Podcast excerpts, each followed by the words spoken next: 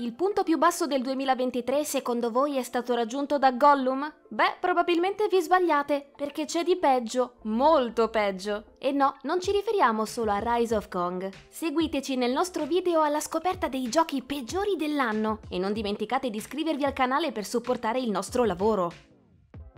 Pur non avendo scatenato il clamore di altre produzioni fallimentari, Grey Hill Incident entra di diritto fra i giochi meno riusciti del 2023. Questo horror in prima persona costruito attorno alle teorie del complotto e alla concezione che si aveva degli alieni negli anni Ottanta è incredibilmente banale. L'avventura è ambientata in una mappa anonima e dalle dimensioni piuttosto contenute, in cui bisogna cercare di sfuggire dalle grinfie dei grigi, animati male e brutti da vedere. Lo stesso gameplay ha ben pochi pregi e l'uso delle armi sulle creature provenienti dallo spazio è tutt'altro che piacevole. Come se non bastasse, il titolo vanta anche un finale aperto e del tutto privo di mordente. Insomma, si tratta di un gioco da evitare. Quella dei Signore degli Anelli è una licenza che negli ultimi anni avrebbe meritato di più. Dopo gli ottimi capitoli della Terra di Mezzo, ossia l'Ombra di Mordor e l'Ombra della Guerra, i giochi basati sull'universo creato da Tolkien non hanno riscosso grande successo. Il punto più basso è stato raggiunto probabilmente da The Lord of the Rings Gollum, produzione dallo sviluppo travagliato che è arrivata dopo numerosi rinvii. Il problematico comparto tecnico è solo la punta dell'iceberg, visto che la produzione fa acqua da quasi tutte le parti e non riesce nemmeno a proporre una storia godibile per i fan del Signore degli Anelli. Davvero un grandissimo peccato. Sviluppato da Iguana e pubblicato da Game Mill Entertainment, Scala Island Rise of Kong ha immediatamente fatto scalpore per il suo infimo livello qualitativo e il prezzo di vendita tutt'altro che irrisorio, visto che è arrivato sugli store a circa 40 euro nella sua versione standard.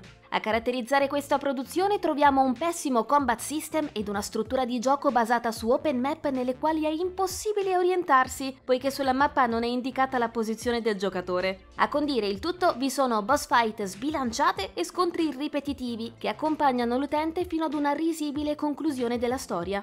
Se questi aspetti hanno fatto infuriare chi ha giocato il titolo, vi sono altri elementi che hanno suscitato le ilarità dell'internet. Lo scandaloso comparto tecnico e le animazioni approssimative hanno fatto sì che le immagini e le clip del gioco facessero il giro dei social.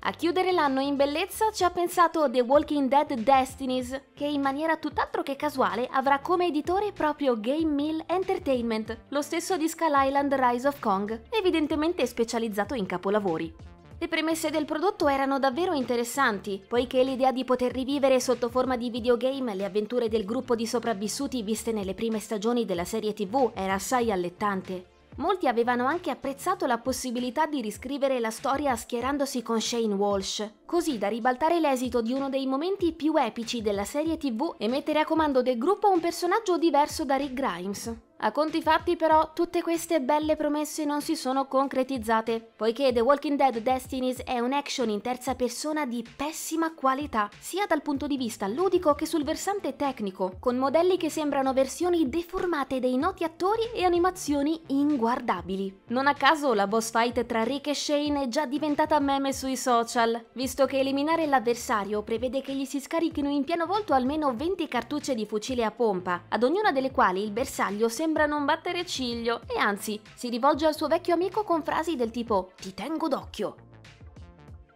A meritare una menzione in questo speciale dedicato ai peggiori videogiochi del 2023 è sicuramente Quantum Error, un titolo la cui storia può essere descritta in maniera perfetta da una parabola discendente. Questo sparatutto a tinte horror e ispirato a Dead Space è stato il primo gioco in assoluto ad essere annunciato per PlayStation 5. Per mesi gli sviluppatori continuavano a diffondere sui social elogi al comparto tecnico della loro creatura, che avrebbe dovuto sfoggiare una grafica di alto livello e beneficiare di tutte quelle feature possibili esclusivamente grazie all'hardware della console di ultima generazione Sony. Mentre le chiacchiere sul gioco aumentavano, la data di uscita continuava a slittare e quel poco materiale mostrato iniziava ad insospettire persino i giocatori che credevano di più nel progetto. In effetti, il prodotto si è rivelato un disastro e su Metacritic vanta una media di 41 punti. Tra i principali difetti di Quantum Error troviamo il comparto grafico datato, le animazioni di scarsa fattura e il gameplay ripetitivo. L'aspetto più strambo di tutta questa situazione risiede nel modo in cui il team di sviluppo ha reagito alle forti critiche, mosse sia dalla stampa specializzata che dagli utenti che hanno finanziato il progetto acquistando una copia.